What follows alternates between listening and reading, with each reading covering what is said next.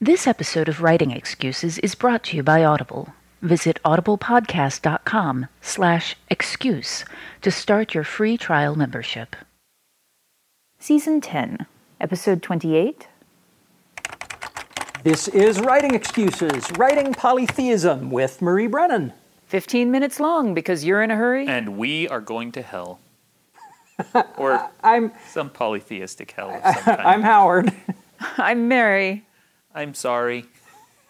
And joining us again is special guest Marie Brennan. Thank you for having me. It's it's a it's a pleasure to have you here. We've we've talked with you about combat, and you suggested this to us that we talk a little bit about uh, working religions into our book and and or our books, our stories, and doing polytheistic ones and doing them well. Yeah. Avoiding common problems that you see. Yes. Yeah, which I, I think of, and I, I say this with all due love for role playing games, but I think of it as the Dungeons and Dragons problem, where you have these like large pantheons where everybody has their very well defined spheres, and it all feels like it's pasted on yay. So, do you have a, a, a, a quick list of trip trip falls, trip ups, tropes, and whatever else? It's, uh, I mean, well, a chunk of it is just that the the gods end up feeling like very petty people, which is a perfectly legitimate way of doing things, because especially Greek mythology. Sometimes I was going to say, Greek mythology is full Well, of but petty we've people. done that. That doesn't mean that's the only way it can exactly happen. right um, and uh, then you know there there's the question of what is the extent to which the gods are actively uh, being a presence in daily life versus not um, and I, I usually feel that the polytheisms I see in books are too clean cut. They're too organized and perfect. And I think that can be interesting if you actually deal with this being a, a very um, kind of perfectly constructed thing. But most of the time it feels that way just because it feels like it was built out of plastic. Um, I, I will give an example of somebody that I thought did this very well. Uh, Richard Garfinkel has a novel called Celestial Matters that is hard speculative fiction or, hard science fiction if the science was uh, Ptolemaic astronomy and Aristotelian biology. It's Cool. kind of fascinating. Um, but one of the things he does really well is the way that he incorporates Greek religion. Uh, there's a point where the main character is invited to speak at the academy. He decides he's going to speak on a topic of history. And the way the narration presents him coming up with an idea for his lecture, the, the inspiration coming to him, and the presence of the muse Clio, the muse of history, descending upon him, these are the same thing. That there's not a distinction made between the divine presence and the experience of inspiration on that topic, which I thought was beautifully done. Yeah, and that is that is something that I, I often see as well. That that kind of thing where um, it the, the the religion does not feel woven into the fabric of everyday life. One of the things that I become aware of um, when I'm writing uh, characters from the South, and and granted, this is not a polytheistic religion, but um, people from the South one of the things that the, the opening questions that they will ask someone, you know, what, what do you do for a living and all of that, what church do you belong to?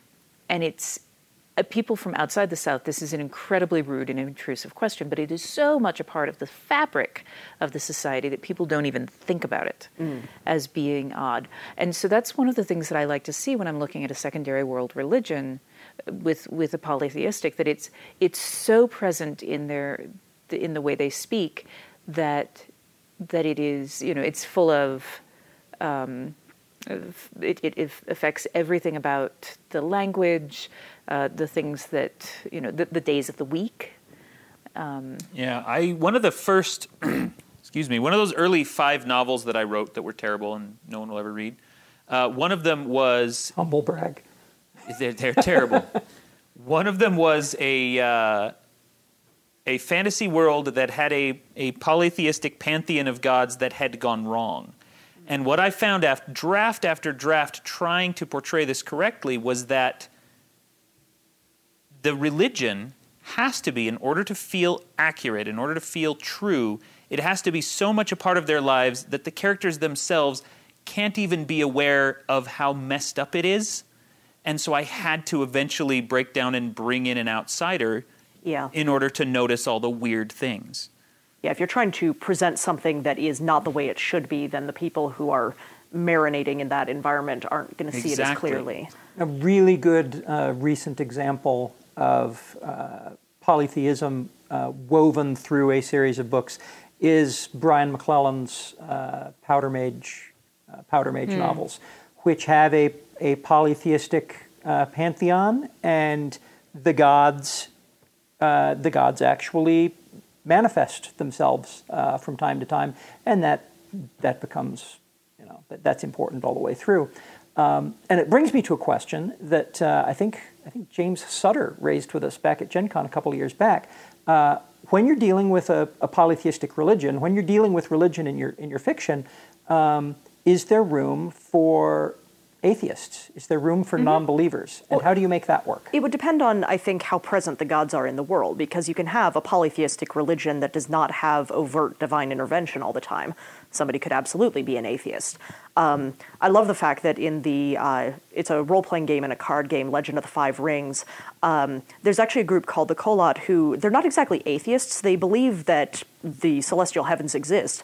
They just wish that they would, you know, bugger off and stop interfering with things, which I liked as an interesting twist on the the kind of atheism angle of things. It's not that they deny the existence of it; they just wish it would leave humans stop alone. messing with us. Yes. Yeah. um, well, what, what Sutter raised was the idea that you know you could have atheists in a setting in which the gods are manifesting themselves and are doing things, um, and I, I liked that thought because you know today in the world that we currently live in, uh, we have people who insist that there are no gods, and we are we have people who insist there is a God, and who will ascribe to God or to nature things that they observe. Right how do we do that in our fiction without without feeling like we're setting up straw men? How do we how do we make that kind of thing work?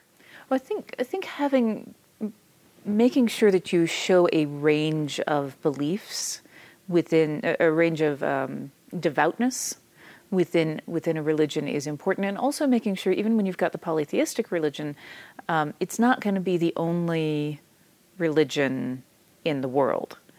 Um, even with gods manifesting, different cultures will interact with them differently, and and prob I mean, looking at the way historically our own world works, there's a lot of different uh, interpretations of. Uh, you, you, take one piece of doctrine, and a lot of people will interpret it very, very differently. So even if you've got gods manifesting, and it's the same three set of gods, you know, like if if you've got a a pantheon of three, not everybody is going to interpret their commands in the same way because there's going to be uh, not just the gods, but also a power structure built around them, um, and people invested in keeping that power, and people invested in trying to get back to the one truth. No, this is really the way.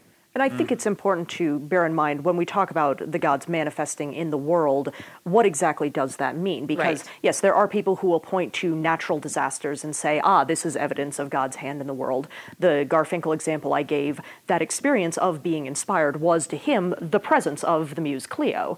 Uh, whereas somebody else might just say, "Oh, that was your brain coming up with ideas." Well, and people around him would say, yeah. "That was a really, really good speech you gave." Yeah, yeah. exactly. Um, or are we talking about some glowing figure suddenly appears in the middle of the room, and even then you you run into the interesting philosophical question that I don't think any of us can really answer, which is what makes something a god as opposed to just a really powerful entity? Where mm-hmm. is the mm-hmm. line there? Is there a line? Hey, writers, are you thinking about learning a new language? I think exploring the world, experiencing other cultures, and being able to communicate with people outside your everyday experience lets you create richer, better stories.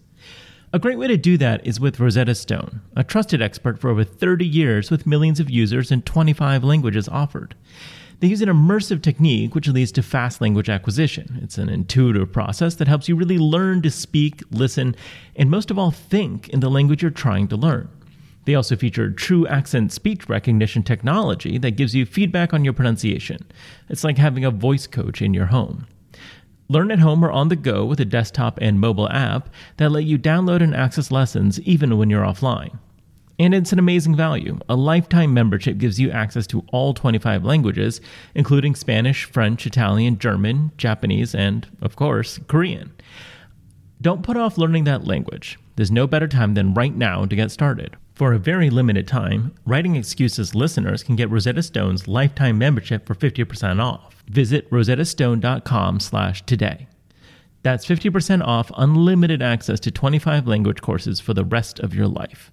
Redeem your 50% off at rosettastone.com slash today.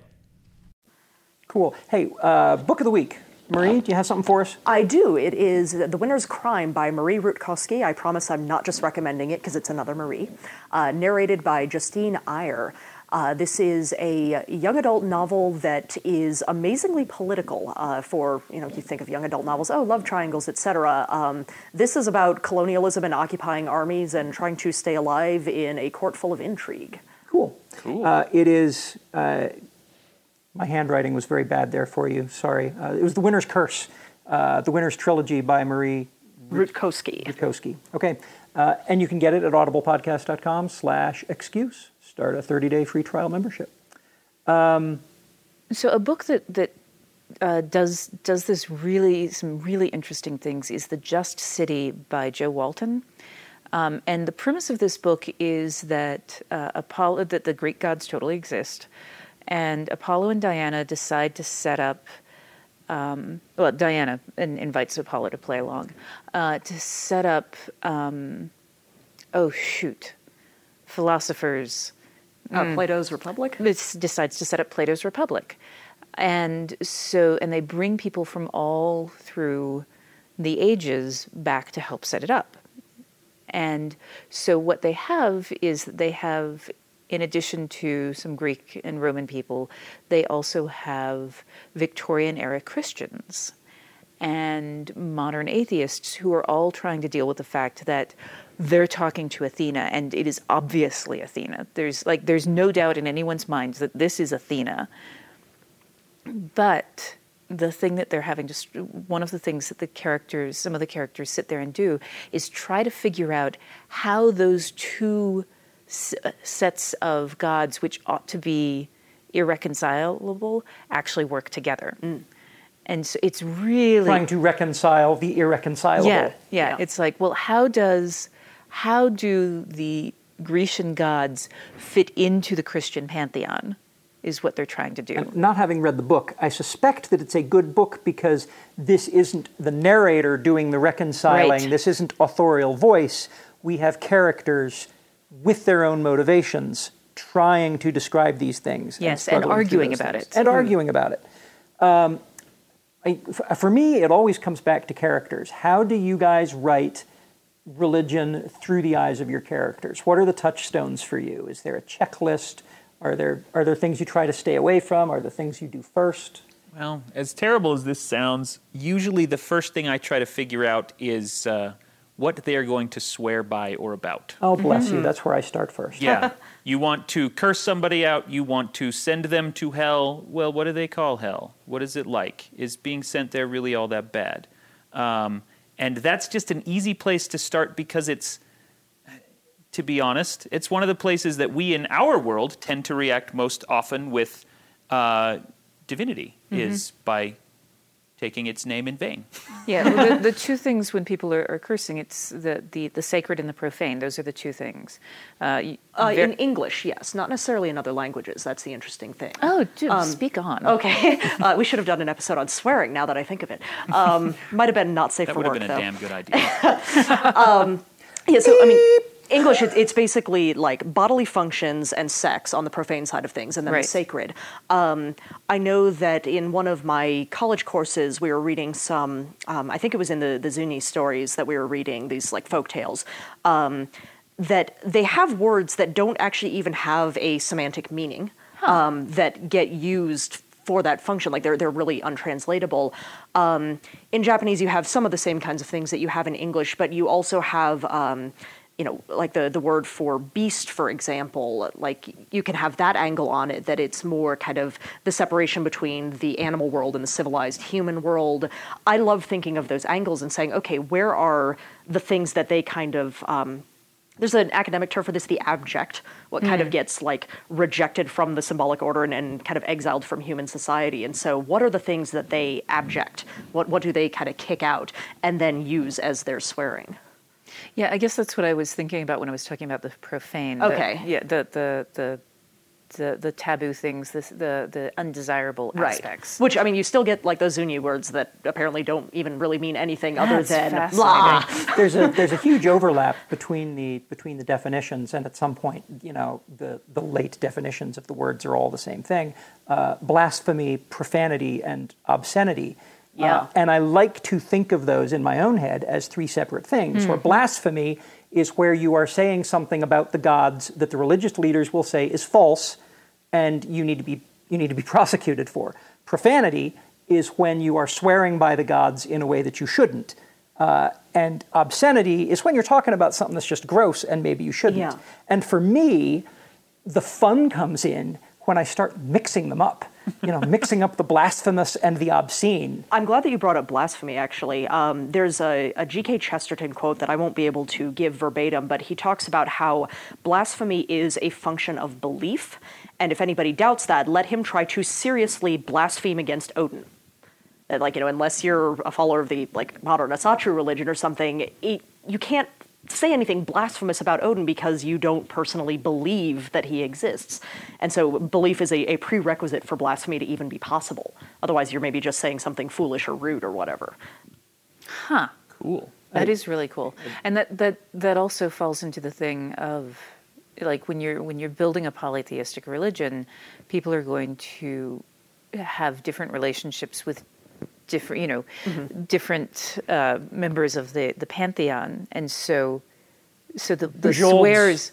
Well, I was going to say that the, the words that they curse by are going to vary based on who they are a primary follower, you know, who their, their their own priorities. Jold's uh, series that began with Curse of the Chalion has a uh, a official four god pantheon with a uh, with a fifth god that not everybody believes in, and the folks who only believe in the four gods, uh, if you insist that there's a fifth god, they cut off your thumb because because now Then there's there's only four high now you can't count that high.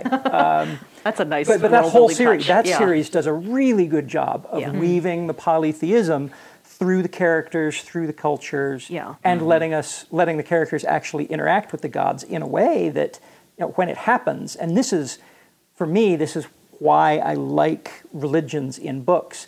I want the characters to have a religious experience that is powerful. I want the numinous, yeah. Yeah. Yeah. And that's when I'm the most disappointed, frankly, is when the religion, then like you know these gods show up or something, and they're just not numinous at all. They just feel petty. Because even the Greek gods, I would say, they they kind of act like people, but they act like larger than life people. And if they're going to show up on the page, I want them to feel like they are more than just human. Yeah. I want that moment where I stop breathing. Jacqueline Carey does this beautifully, I have to say, with um, the the first three Kushiel books. I, I haven't read past that, but. That's cool. That uh, goes back to what you were saying earlier when you, you talked about it as the D and D problem. Mm-hmm. You know, the gods in Dungeons and Dragons do not have any sense of wonder to them. you Yeah, know? none at all, This god is just the guy who fills my divine magazine full of celestial badgers that I can summon when necessary. um, Yeah, clerics in particular are so yeah, disappointing. There's there's no sense of of awe. Yeah, the two things that I want out of religion in a story are if it's going to show up in a direct fashion, then I want it to feel numinous. And whether it shows up in a direct fashion or not, I want it to feel like a lived part of the characters' lives. I want it to be interwoven with what they do, how they speak. Um, you know, the, the blacksmith who goes into his forge and before he starts hammering on things does his brief little bit of worship to the shrine of the god of the forge, whatever. Um, or else I want it to be a thing that, okay, here is somebody who does not engage with that, but I want that to be a conscious decision rather than just, oh, the writer forgot to actually incorporate it. and, and the reader needs to see it as such. Yeah. Yeah, I'm wondering as we're talking uh, if uh, if it's important for the deities to have goals of their own, if that's part of what makes them seem flat sometimes. And I'm thinking about In you know- McClellan's works, they do, yeah, well, uh, and and I and it's and it's critical to that. I don't know that it's critical in the Chalion books, though. Yeah, because I'm I'm thinking about real world examples. I mean, Zeus's goal is to get in everybody's pants. And he succeeds admirably. yes. Um, you know, uh, so like Demeter wants to keep harvest going, and I, in, I'm in just some like, ways, uh, I- I don't want them to have goals in the same way that a person has a goal Yeah. necessarily. It's it's more. I mean, they should be forces of nature, sometimes literally, right? That they mm-hmm. are um, kind of the distillation of a particular impulse. It's not so much that Demeter hmm. really wants a good harvest as that is what she is. She doesn't have a personality that desires that as a separate thing. Uh-huh. Yeah, I the uh, the sword books by uh, Fred Saberhagen have you know this whole pantheon of gods, recognizable Earth gods, um, that do have very specific wants and desires, and they are playing a game with mortals, and that's part of the thrust of the story is that they're not really divine. You know that Yeah. kind of human emotion and human behavior lessens them, and they eventually just They're just really powerful entities. Yeah. yeah. So these are all things that are fun to play with, which brings us to your homework for this week. Um, so what we have for you is is a toy. Uh, this is something that one of my students built. Uh, Kate Hamilton built a belief system generator, which is fantastic. It will give you um, divine myths and origins, major deities, all of these things, and it will give it to you for multiple uh, religions existing in the same world, which is great. What I want you to do is I want you to go to this, and the, the link is going to be in the liner notes, and just generate a religion. You can generate more because it's actually kind of fun, but but the first one, because this is random prompt, pick the first one.